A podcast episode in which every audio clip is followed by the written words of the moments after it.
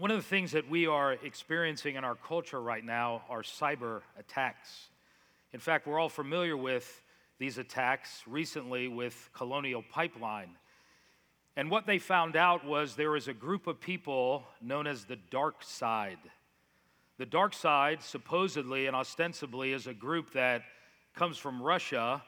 And what they did was they hacked into our pipeline and they basically created, as all of us know, a gas shortage. And it basically held people hostage. And Colonial had to pay $5 million in ransom in order for them to give the code back so that they can restore the supply of gas.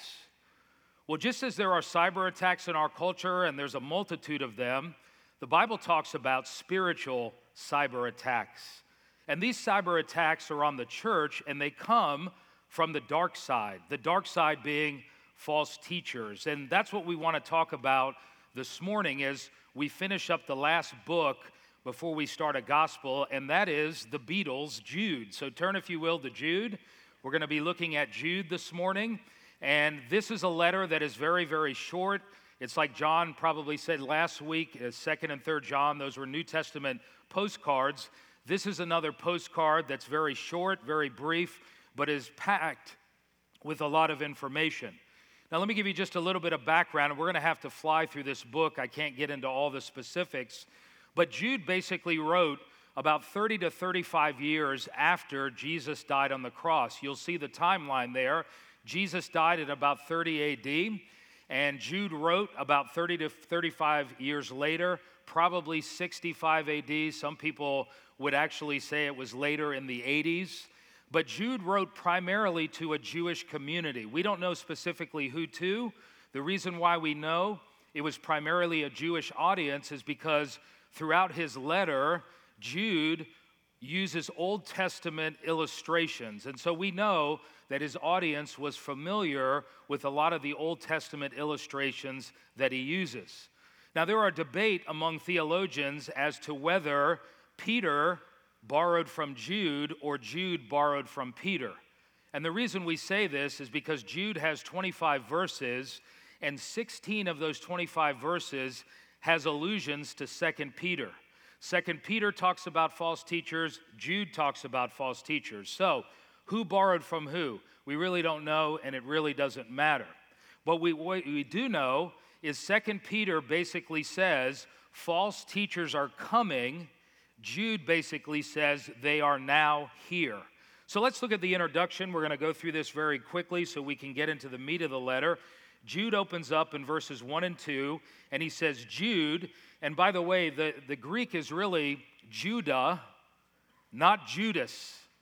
Really, that's what it is, is Judas. But no one wants to be associated with Judas because we know who Judas is. And so rather than use that name, Jude uses the name Jude rather than Judas. It's like the name Jezebel. Have you ever heard of anybody naming their daughter Jezebel? People name their cat Jezebel, but they don't name one of their children Jezebel. And so he didn't want to be associated with that. So he says, Jude, a bondservant of Jesus Christ. In other words, Jude says, I'm a slave of Christ. And notice he says he's the brother of James. Notice he's humble here, just like James was. He doesn't say, Well, you know, my brother is Jesus Christ. He identifies himself as a bond slave, and he says, I'm the brother of James, not the brother of Jesus. That shows his humility. And then he identifies his audience by using spiritual terms here to those who are called. The word called simply means those who are saved.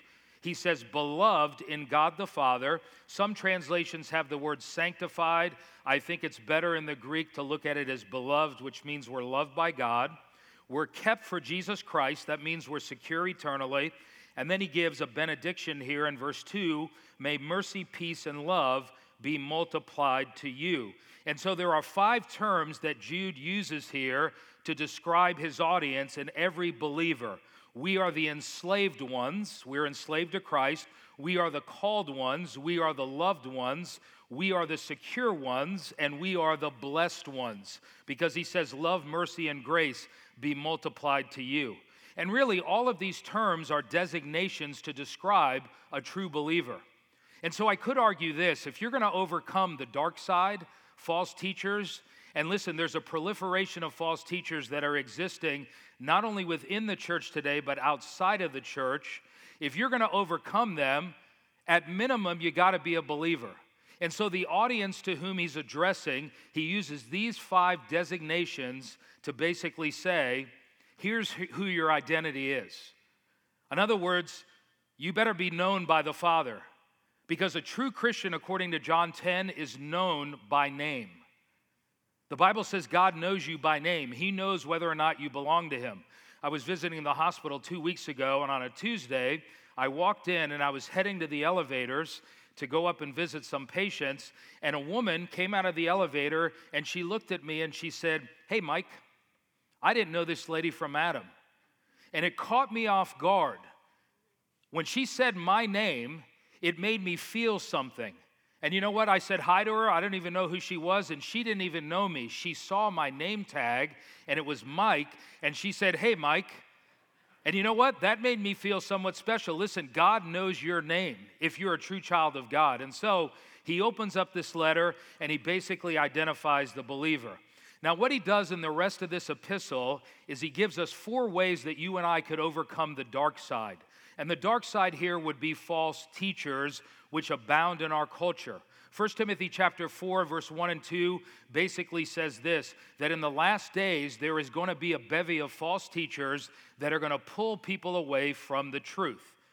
And so what's the first way that you and I could overcome the dark side? First of all, we must stand against false teachers. We must fight against false teachers. This doesn't mean we're nasty, it doesn't mean we're belligerent, but what it does mean is that the church is not willy nilly. The church is not passive we must stand. Notice what he says in verse 3, and this really is the purpose statement of the whole epistle. He says, Beloved, while I was making every effort to write to you about our common salvation, he picked up his quill and he was going to write about the common salvation that they shared in Christ. But he says, I felt the necessity, and in the Greek it means he felt compelled by the Spirit. In other words, he was going to move in one direction, but the Spirit of God compelled him to move in another direction. And by the way, this is instructive for us that sometimes we may be moving in a given direction, but the Holy Spirit moves us in another direction. We have to be led by the Spirit. And he says, I felt a compulsion to write to you, appealing that you, here it is, contend earnestly for the faith. Now, that word contend earnestly in the Greek is a military term, it is an athletic term, and it implies that we are in a struggle for the truth. We are in combat against false teachers, and we need to be ready, we need to be dressed. And notice what we're contending for. He says, the faith. That's not referring to your personal faith in Jesus Christ. The Greek says the faith, which is referring to objective apostolic doctrine. In other words, we are to contend for the truth of God's word. And what does he say about God's word? It was once for all time handed down to the saints. That is a unique Greek word. It's only used here in the New Testament. And basically, what it's saying is this apostolic doctrine has been handed down to the church. There is no more, no less. We have the truth from Genesis to Revelation. And he says that's what you and I are to fight against and stand against. Listen, we are in a struggle against false teachers. And it has gotten worse and worse. And what he's saying is we have to stand for the truth and we have to stand for godliness. And listen, this battle that we're dealing with is both offensive and defensive. For example, you've been reading in the news lately about what's going on with Israel and the Palestinians. Thankfully, there's been a ceasefire. But one of the things that they mention in the article that I read is that Israel has what is called a rock dome. And basically, what happens is when Hamas was sending their missiles over, there was this dome, which basically, when it hit this certain area, Israel had a missile that would launch up and it would intercept the missiles that Hamas was sending over. In other words, they were being defensive. When they were being attacked, they responded defensively. But Israel not only responded defensively, they also responded offensively. If you look at the next slide, one of the things that Israel did was they actually sent missiles into the tunnels of Hamas and the Palestinians, what? To destroy their missile base. And so their attack was both offensive and defensive. And that's exactly what we have to do if we're going to stand for the truth, if we're going to stand against false teachers.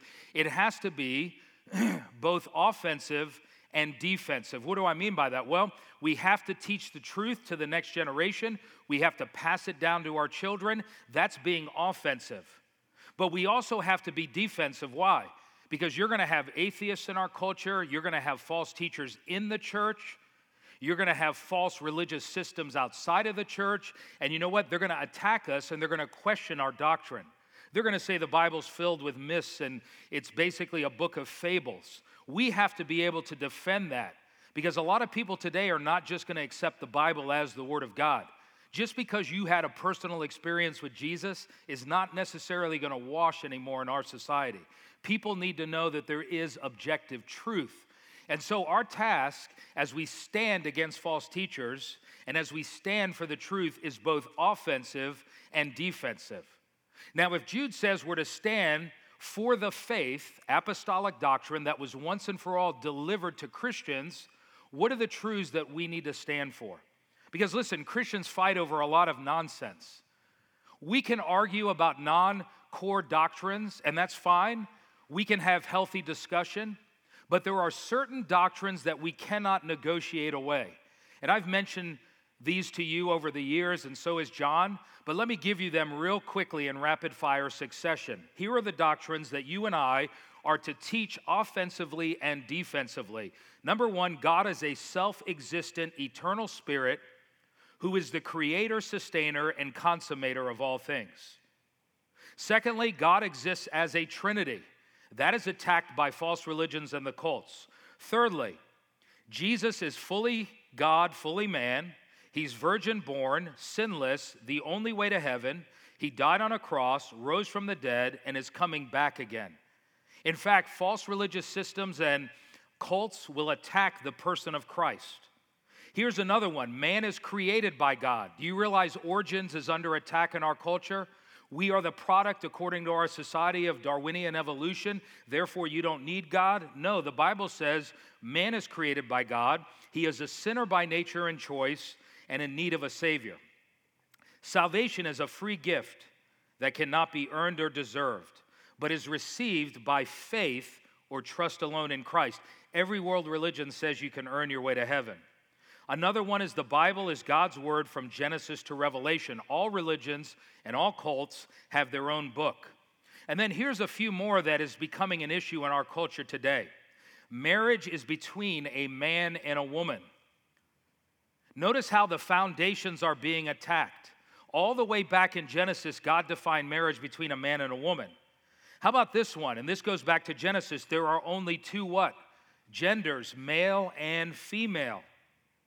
You can be a Christian and walk in a lifestyle of ungodliness. This is being taught today with progressive Christianity. And so these are the foundations that are being attacked. And what Jude is saying is, as Christians, we have to know what we believe. We have to stand for the truth. We have to be loving and gracious, but we cannot negotiate these doctrines away because these define Christianity. If you mess with these, you basically gut Christianity in terms of its essence. And so we must make sure that we are grounded. And a lot of Christians today, they don't know what they believe and why they believe it. If you ask them, why are you saved? They'll say, well, because my parents were Christians, or I accepted Jesus at a Billy Graham crusade. And that's fine.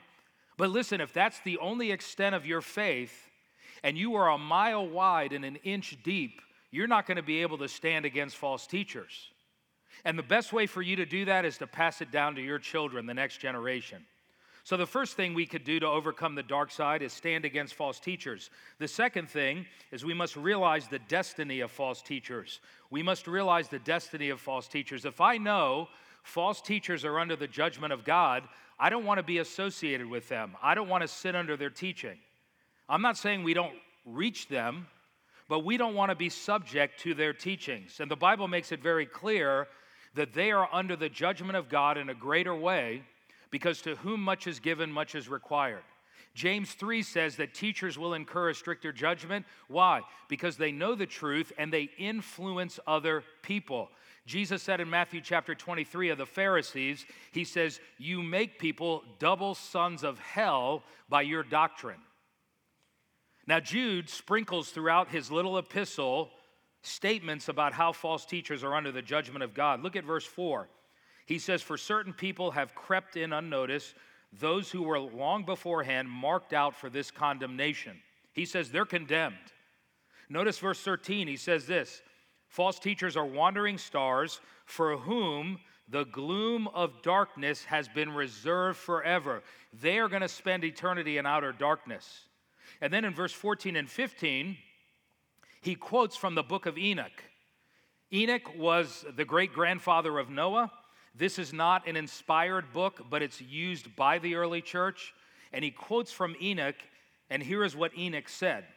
It was also about these people, that is the false teachers, that Enoch in the seventh generation from Adam, here's what Enoch prophesied back in Genesis, saying, Behold, the Lord has come with many thousands of his holy ones, that is, angels, to execute judgment upon all, and to convict all the ungodly of their ungodly deeds which they have done in an ungodly way, and all of the harsh things which ungodly sinners have spoken against him.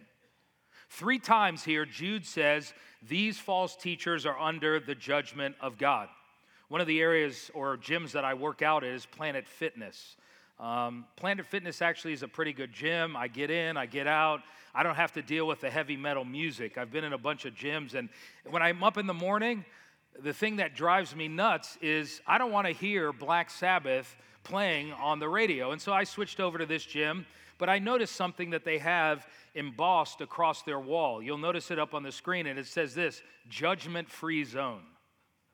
Judgment free zone. In fact, they've painted it to say no critics allowed. Well, listen, Jude doesn't agree with Planet Fitness. He doesn't say no judgment allowed. Jude actually says judgment is coming. And he uses three examples from Old Testament history to show that if God judged in the Old Testament, he will judge false teachers now. The first example he uses from the Old Testament in terms of biblical history of the Israelites. Notice, if you will, verse 5. He says, I want to remind you that you know everything once and for all, that the Lord, after saving a people out of the land of Egypt, subsequently destroyed those who did not believe. He's talking about the rabble that came out of Egypt. That generation was judged by God because of their unbelief, and they wandered in the wilderness 40 years. And so he says, Look at the Israelites.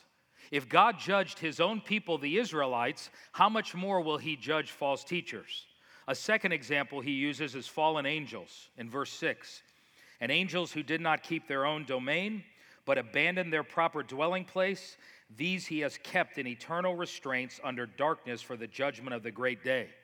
Now, many believe that these angels fell from heaven, tried to have sex with women to create a demon human race in Genesis chapter 6, and those angels were judged by God. And so, if God judged the Israelites in the Old Testament, he will judge false teachers. If God judged fallen angels who left their domain and tried to cohabitate with women, he judged them by putting them in d- dungeons. One final example we all know that he gives is Sodom and Gomorrah. Sodom and Gomorrah, by the way, are not lovers. They asked this new generation, who is Sodom and Gomorrah, to test their biblical knowledge, and their response was, Sodom and Gomorrah are lovers. See, that shows you the biblical ignorance of our generation. Verse 7 just as Sodom and Gomorrah and the cities around them, since they, in the same way as these angels. And what does he mean by these angels? Well, just as angels came down to have sex with women, what happened in Sodom? The men tried to have sex with other men. He says they indulged in sexual perversion and went after strange flesh. Just as angels tried to have sex with women, the men of Sodom tried to have sex with angels. And he says are exhibited as an example in undergoing the punishment of eternal fire. And so Jude says here, you need to realize that false teachers are under the judgment of God. And he uses three examples from history to demonstrate this. He says, look at Israel, look at fallen angels, and look at Sodom and Gomorrah. And he says this if God judged historically, listen carefully, God's going to judge again. And I know our culture wants to mock that, our culture wants to laugh at that. They think that this idea of a judgment from God is ridiculous. And listen, if you believe in Darwinian evolution and there is no purpose in life and we're just molecules in motion, we're just mo- moist robots, it really doesn't matter how we live. Why? Because there's no judgment.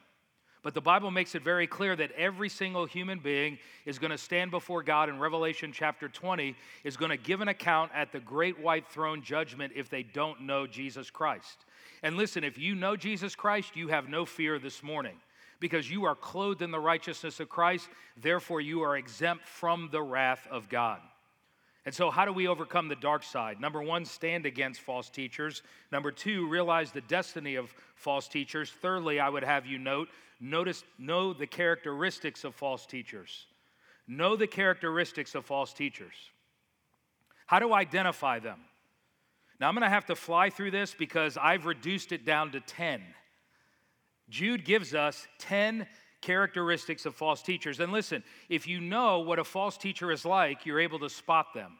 Now, I must admit, not all false teachers manifest all of these characteristics all the time. You're going to find that some false teachers are very moral individuals, they're very nice individuals. I've met Protestant pastors who are very nice but not saved. I've met a plethora of priests in the Catholic Church that are very nice, well intentioned, moral on the outside, but are not born again and regenerate. So Jude is not saying that all false teachers will manifest all these characteristics all the time, but he gives them as a benchmark by which you and I can measure. It'd be like, you know, with John Walsh. Do you remember the show America's Most Wanted? I wish they would put that back on TV. Do you remember when he would come on and he would talk about a person, uh, a particular criminal, and what would he do? He would give the characteristics of the person, what he looked like, where he may have been uh, in, in a last city or whatever else. Why did he give the characteristics? Because he wants you to identify them, and then you could call in their hotline. Well, here are the characteristics. We're going to fly through these really quick. Number one, false teachers are deceptive or they are secretive. Notice, if you will, verse 4. For certain persons have crept in, what does it say? Unnoticed. You know what that means? They use Christianese language. They appear to be Christian. They are, they are wolves in sheep's clothing. He says here in verse 12, these are the men, and notice what he says about these false teachers they are hidden reefs in your love feasts when they feast with you without fear. In other words, they would have love feasts like potlucks in that day, and these false teachers would come into those love feasts, and no one would know that they're false teachers. And he says they're like hidden reefs. You know what a hidden reef does. A person who's navigating a ship doesn't realize that there is a hidden reef, and what happens is it tears up the bottom of the boat, and the boat ends up running aground. And so, what he says here are false teachers are often clandestine. This is why some of these are more deadly than others. We know false religious systems out there. We can identify them Hinduism, Buddhism, Sikhism, and Islam. We get that.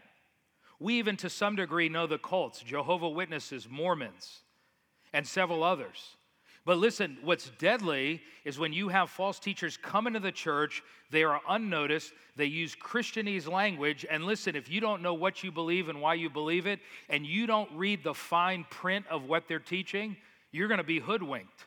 You're going to be a sunk duck. And so realize that they don't always come out and say, I'm a false teacher. You need to listen to what they are saying. A second characteristic he gives is they are sexually immoral. Verse 4 ungodly persons who turn the grace of our God into licentiousness. This probably has smatterings of Gnosticism. The Gnostics taught that matter is evil and spirit is good. So if your body's made out of matter, it doesn't matter what you do with your body. It's made out of matter. Matter is evil. God couldn't create matter because God is pure spirit. Therefore, since your spirit is what's pure and it's encased in this body, which is evil, it doesn't matter what you do with your body. You can glut it all you want to glut it, you can sex it all you want to sex it. And he says, No, these types of people are turning God's grace. I've been forgiven by Jesus Christ. It doesn't matter how I live. And he says, No, They pervert the grace of God for sexual sin. By the way, progressive Christianity, this is getting trendy in our culture where a lot of these people are teaching that it's okay to live together, to sleep together, blah, blah, blah, blah, blah. They want to get into this. He also says in verse 8, yet in the same way, these men also by dreaming, look what he says they do, defile the flesh. What does he mean by that? Sexual immorality. In fact, many of you remember David Koresh with the Branch Davidians. Here is what was said of David Koresh quote, For sins as small as spilling milk, the children said they were struck with a wooden paddle known as the helper. To train for the final battle, they were instructed to fight each other and if they did not fight hard enough, they were paddled for that too. David Koresh told them to call their parents dogs. Only he was referred to as their father. Girls as young as 11 were given a plastic star of David, signifying they had the light and were ready to have sex with the cult leader. End quote. See, he's a classic false teacher. Now, this is not saying that every pastor or leader that falls into sexual sin is necessarily a false teacher because we know King David did, and he was a man after God's own heart. But listen, false teachers typically are sexually avaricious. They go after that because that's their goal. A third characteristic, they deny Christ's lordship. Verse 4 Ungodly persons who turn the grace of our God into licentiousness, and here it is deny our only Master and Lord Jesus Christ. They deny Jesus in their Christology, their doctrine of Christ. And by the way, that is a red flag when you hear somebody distort the person of Jesus Christ. Always listen for what they believe about Jesus. Because often false teachers will distort Jesus. They deny also his lordship in their life. Another characteristic is they claim to represent God in verse 8. Yet, in the same way, these men also by dreaming. Now, what does he mean by dreaming here? Well, he's referring back to Jeremiah 23, where the false prophet said, I had a dream last night. Let me tell you what the Lord said. Does that sound familiar with a lot of TV preachers? Now, I'm not saying God doesn't give dreams to true Christians, I'm not saying God doesn't give visions. But a lot of these hucksters on television, they use that. Well, the Lord gave me a dream, and He told me that if you give this amount of money, you will be blessed. Or I've had a vision in the name of the Lord, and God said in Jeremiah 23, He said, Nah, nah, they're prophesying lies to you. I never gave them a dream, I never gave them a vision. So some of these people claim to represent God, but they are hucksters of the Word of God. A fifth characteristic, they reject authority. Verse 8, Yet in the same way, these men also by dreaming defile the flesh and reject authority. Verse 11, they have rushed headlong into the era of Balaam Balaam's mentioned in Numbers 22, and it says they perished in the rebellion of Korah. Korah is mentioned in Numbers 16. He challenged the authority of Moses, and God swallowed him in the ground. And so, through these two verses, they reject authority. What does that mean? Well, they don't want to submit to God's authority, and they don't want to submit to apostolic authority, and they don't submit to ecclesiastical authority. In other words, they're an island unto themselves. They're very boastful, they're very proud, they're very arrogant. They can't be corrected because they reject authority. Here's another one, and this one is interesting, probably has raised questions in your mind when you've read it. They mock supernatural beings. Now, I must admit, this was probably unique to Jude's day. It's hard to find a parallel today, but he says this Yet, in the same way, these men also by dreaming, defile the flesh, reject authority, and look what it says here they revile angelic majesties. In other words, can you believe that they revile angels? And he uses an example. He says, But Michael, the archangel, when he disputed with the devil and argued about the body of Moses, did not dare pronounce against him a railing judgment, but said, The Lord rebuke you. Now, where's Jude getting this information? Well, earlier he quoted from the book of Enoch, which is not an inspired book. Here, he's going to quote from another book, which is not an inspired book. It's called The Assumption of Moses. You say, well, how can he do that? Well, I can quote Hugh Hefner and not necessarily agree with everything Hugh Hefner said or how he lived. So he's quoting this information, and it comes from a book called The Assumption of Moses. And in The Assumption of Moses, Michael and Lucifer were arguing over the body of Moses. You say, why? We don't know. Some commentators think that uh, Satan was going to use Moses' body and turn it into a form of idolatry for the Israelites. We don't know exactly why they were disputing, but here is the point that Jude is making. When Michael dealt with one of his equals, which is Lucifer, because Lucifer was an archangel, Michael's an archangel. When Michael dealt with Lucifer, he didn't slander Lucifer and treat him with contempt. Michael doesn't even refer to his own power. What did Michael say to Lucifer? He said, The Lord rebuke you. In other words, I'm not going to deal with you, I'm going to let the Lord deal with you. And so, what's his point? Well, look what he says in the next verse, in verse 10. But these men revile the things which they do not understand. If Michael wasn't blasphemous towards Satan, listen, we're not to fear Satan, but we're to have a healthy respect. And by the way, when you deal with Satan in spiritual warfare, this is a pattern for us. We use the Lord's name to rebuke the devil. It's not our power, it's not our strength. And he's saying, look, if Michael appealed to God in dealing with Satan, how is it these false teachers are arrogant and they blaspheme celestial beings? You know why they do that? Because they're like animals, he says. Notice what he says in verse 10 and the things which they know by instinct, look at this, like unreasoning animals, by these things they are destroyed. He says, Look, you know what it is? They're like unreasoning animals. You know how your animal is unreasoning. I know you think that your animal has a real intelligence, but really they don't. They operate by instinct. Some animals are smarter than others, but animals operate off instinct.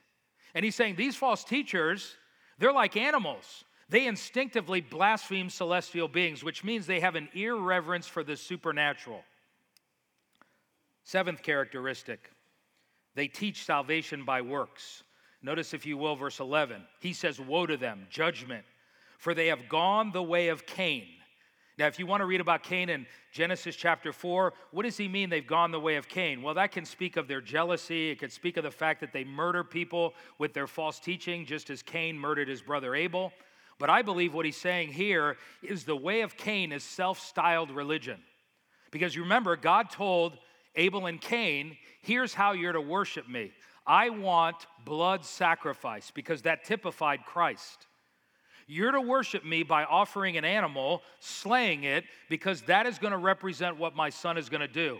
And so Abel followed God's instruction, but what did Cain do? Cain actually came with his fruit Cain came with his produce, and God rejected his offering. And you know what Cain represents? People today that come to God on their own terms. In other words, rather than coming on God's terms, which is blood sacrifice, hence Jesus Christ, they're going to come based on their good works. And isn't this what false teachers always promulgate? They always teach that you can do X, Y, Z in, in order to get to heaven. That's exactly what the cults, the false religious systems, they all teach that salvation is by human achievement. The Bible makes it very clear it's by divine accomplishment, not human achievement. And so they teach salvation by works. They are greedy for money, number eight. He says in verse 11, and for pay they have rushed headlong into the error of Balaam and perished in the rebellion of Korah. Notice Balaam, he was a prophet for hire. Do you remember God used a donkey to restrain him? You could read about this in chapter 16 of Numbers. And basically, Balaam the prophet was motivated by money. This is the big one today that we see with a lot of the prosperity teachers. Now, I'm not going to be here to name names because ultimately God's going to determine some of these guys that are false teachers and not. But a lot of these hucksters on television, you need to be careful of on TBN they're always talking about money. That is the focus of their message. That's typical of a false teacher is they are disciples of dough. Two more he gives here. They deliver they do not deliver what they promise.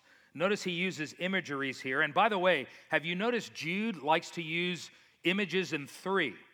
I, t- I tend to think Jude probably had triplets in terms of kids. Because if you read his epistle, he uses threes. And notice here how they don't deliver what they promise. He says in verse 12, they are clouds without water. In that day, it was very dry. When a storm would come, they would expect refreshment from the rain, and the cloud would not deliver. He says they're carried along by winds. Autumn trees without fruit. See, they don't deliver what they promise. A rainstorm, you think you're going to get refreshing rain, you don't get it. When you plant a plant or a tree, you expect fruit, and he says you don't get the fruit. And he says they're doubly dead, they're uprooted. Jesus said in Matthew 7, You will know false teachers by their fruits. They don't have good fruit, therefore, they are plucked out. He says in verse 13 to use a third image wild waves of the sea, casting up their own shame like foam. All of us have walked the beach and we've seen all that white foam and all the driftwood and we've seen all the garbage. He's saying that's exactly what false teachers produce. They make promises to people, but they don't deliver what they promise. And he says this of them wandering stars, shooting stars, for whom the blackest darkness has been reserved. You can't rely on them because they're not fixed stars that navigators would use when they would go out in the ocean. They're shooting stars. They have a flash of brilliance, but then they're gone. And then he gives one more characteristic of false teachers they are proud, discontented, cardinally driven leaders who use and divide people for their own advantage. Look what he says in verse 16. These are grumblers, fault, finding fault, following their own lusts. They speak arrogantly, flattering people for the sake of gaining an advantage. These are the ones who cause divisions, worldly minded.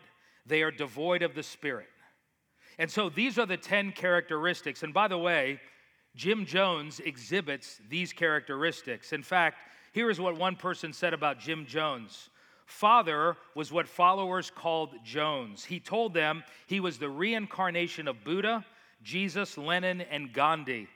He offered a sort of evangelical, isolationist socialism. He was an aggressively bisexual drug user, liar, and narcissistic psychopath. End quote. He fits the characteristics. In fact, if I was to take all 10 of those and to summarize them, here is what we would say about false teachers to make it simple. Here is what they're typically driven by sex, silver, self, they are secretive, they're often clandestine, and they have shady core doctrines. If you were to take those five, that's how you would summarize it. Now, not all false teachers have all of these all at the same time. Some of them are very moral. And so, how do we overcome the dark side? Jude says, number one, stand against false teachers. Number two, realize the destiny of false teachers. Number three, know the characteristics of false teachers. And finally, and fourthly, for this morning, protect yourselves against false teachers. How do we protect ourselves against false teachers? Well, Jude here is going to give us several ways, and we're going to fly through these for the sake of time. Number one, be alert. Be alert. He says this in verse 17 But you, beloved, ought to remember, don't forget, be alert Remember the words that were spoken beforehand by the apostles of our Lord Jesus Christ, that they kept saying to you, here it is, in the last time there will be mockers following after their own ungodly lusts. You know what he's saying there? Be alert. Remember what the apostles and the prophets said in the Bible? They warned us that we would be living in these days today. Every generation has had to fight. And you know what? A lot of Christians are on spiritual Benadryl. They're asleep spiritually. And if you don't know what you believe, you're not walking in the Spirit, you're not discerning, you're not going to be alert because the world will sing a spiritual lullaby and put you to sleep. So that's the first way we protect ourselves. We got to be alert. Secondly, be in the Word. Notice, if you will, verse 20. But you, beloved, building yourselves up on your most holy faith. Your most holy faith is the Word of God that was once and for all delivered to the saints. We got to know the Word of God. You cannot rely just on John and I Sunday morning. You've got to know truth. Listen, don't just read the Bible devotionally, read it theologically. You got to know what you believe and why you believe it. And so many Christians today are spoon fed. There's too many pumping pablum pulpits today that are not giving the truth. But it goes beyond the pulpit to you knowing the Word of God, you studying the Word of God, and developing, listen carefully, a biblical worldview so that you're able to sift everything through the construct that you have in your mind in terms of what Scripture says. Thirdly, be praying. In verse 20, he says this praying in the Holy Spirit. He's not talking about tongues here. Tongues is talked about in other passages. I believe here he's saying, be a person who prays in concert with the Holy Spirit. You say, well, how does that help me to overcome false teachers? Because when you're in touch with God and the Spirit of God is on the inside of you and you're communing with God regularly, your spiritual senses are sharpened. You're going to be more discerning to hear the voice of the Spirit that basically gives you a red flag. Fourthly, if we're going to protect ourselves, he says, be obedient. He says, keep yourselves. Some translations have remain. Keep yourselves or remain in the love of God. You say, well, wait a minute. I thought God loved me unconditionally. This almost seems conditional. Remain in the love of God. No, listen, God loves you unconditionally. What he's saying is remain under the spigot of God's blessing. When he says remain in the love of God, he's saying follow God and obey him so that you will be under the spigot of his blessing. And so obedience is essential if we're going to overcome false teachers. Why? Because when you walk in obedience to the truth, you know what God does? He gives you more truth. When you obey what God has shown you, you know what God does? God gives you more truth, more enlightenment, and he gives you more understanding. Jesus said if you don't if you don't use what I've given you, he says I'll take it away and give it to someone else. And so, what happens is when we hear the truth, obey the truth, God reveals more of the truth to us. But listen, obedience is essential. And today we have a lot of fans of Jesus, but we don't have a lot of followers of Jesus. We have a lot of people in the stadium of Christianity that are cheering, Praise God, Jesus is Lord, Amen. Hey, listen, are you ready to follow Jesus? Well, no, no, I'm not ready now. I got my kids' sports, you know, that's more important to me. No, no, I can't do that, man. I got, I got my stuff over here. I got my retirement that I'm focused on. I can't follow Jesus now. And listen, the church today is lukewarm because we are so committed to our materialism, we are so committed to our comfort, we are so committed to our agenda, we have erected idols in the American church. And we're not followers of Jesus. And this is why the American church has lost power, people. And I'm preaching to myself here. But the fact of the matter is, we got to take a hard look at ourselves and ask the question are we obedient disciples? Not perfectly. We're going to fail. But are we moving in that direction, or are we nominal Christians who just want to come to church, put on our fake Pepsodent smiles, and say, Jesus is great? And we go home, and there's no transformation in our life. And so, if we're going to protect ourselves against false teachers, we must be alert, we must be in the Word, we must be praying, we must be obedient. Fifthly, we must be looking. He says in verse 21 waiting anxiously for the mercy of our Lord Jesus Christ to eternal life. In other words, be anticipating the return of Christ. You say, but they've talked about that for generations. When's he coming back? I don't know. I'm not Harold Camping. I can't tell you when.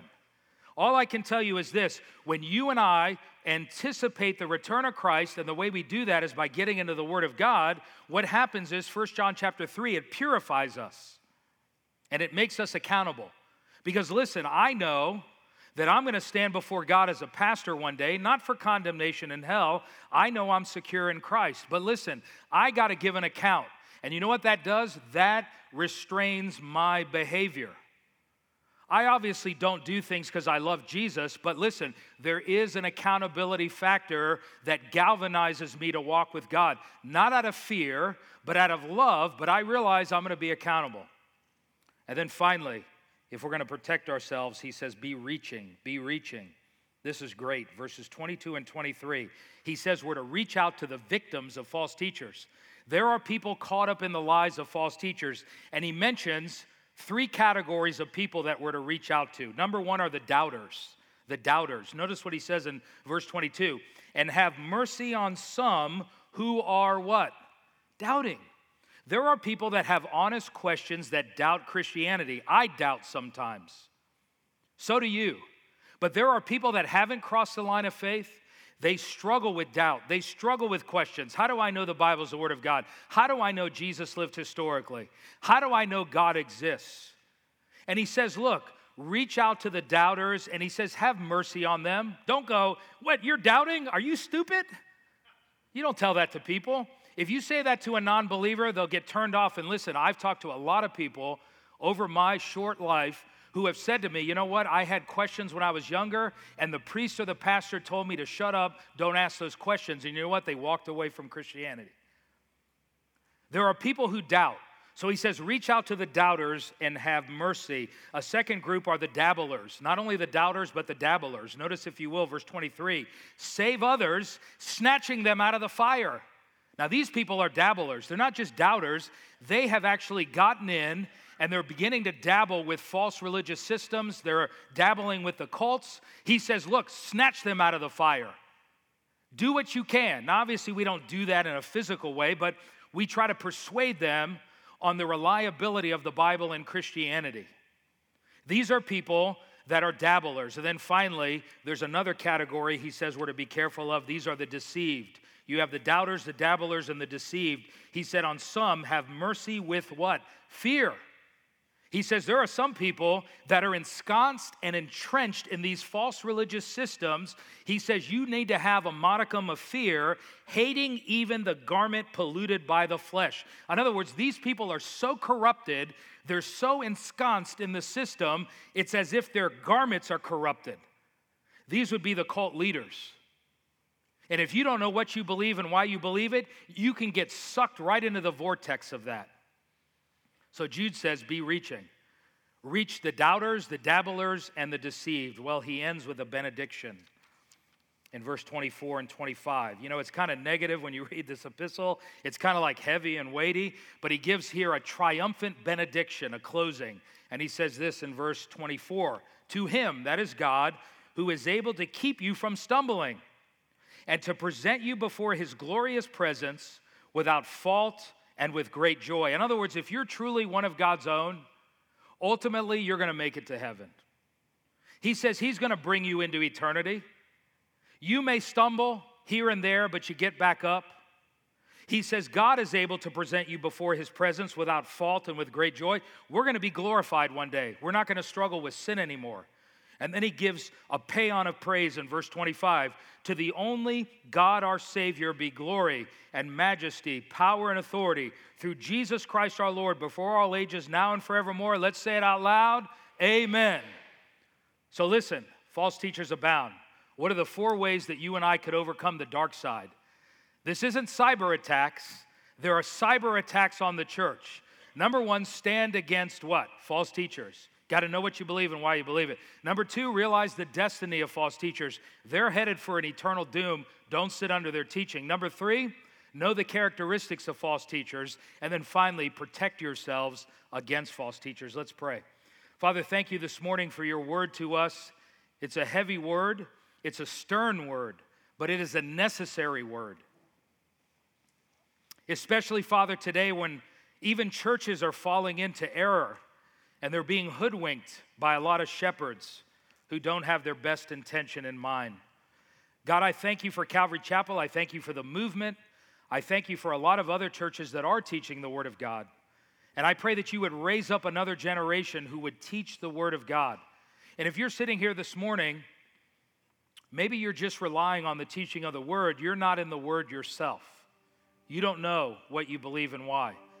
I want to encourage you Make a commitment this morning not to be a fan, but a follower. And be willing to say, Jesus, I'm going to learn your word. I'm going to learn Bible doctrine. I'm going to know what I believe in, what I believe and why I believe it. Just take a moment right now. Whatever God spoke to you this morning, do business with God.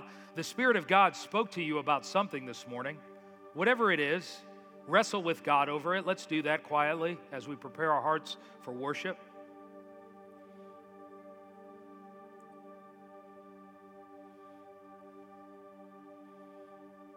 Father, we worship you, we praise you. And, and as Jude prayed, we, we, we give you glory that, Lord God, you will keep us from stumbling and that you will bring us ultimately in your presence if we're truly your own.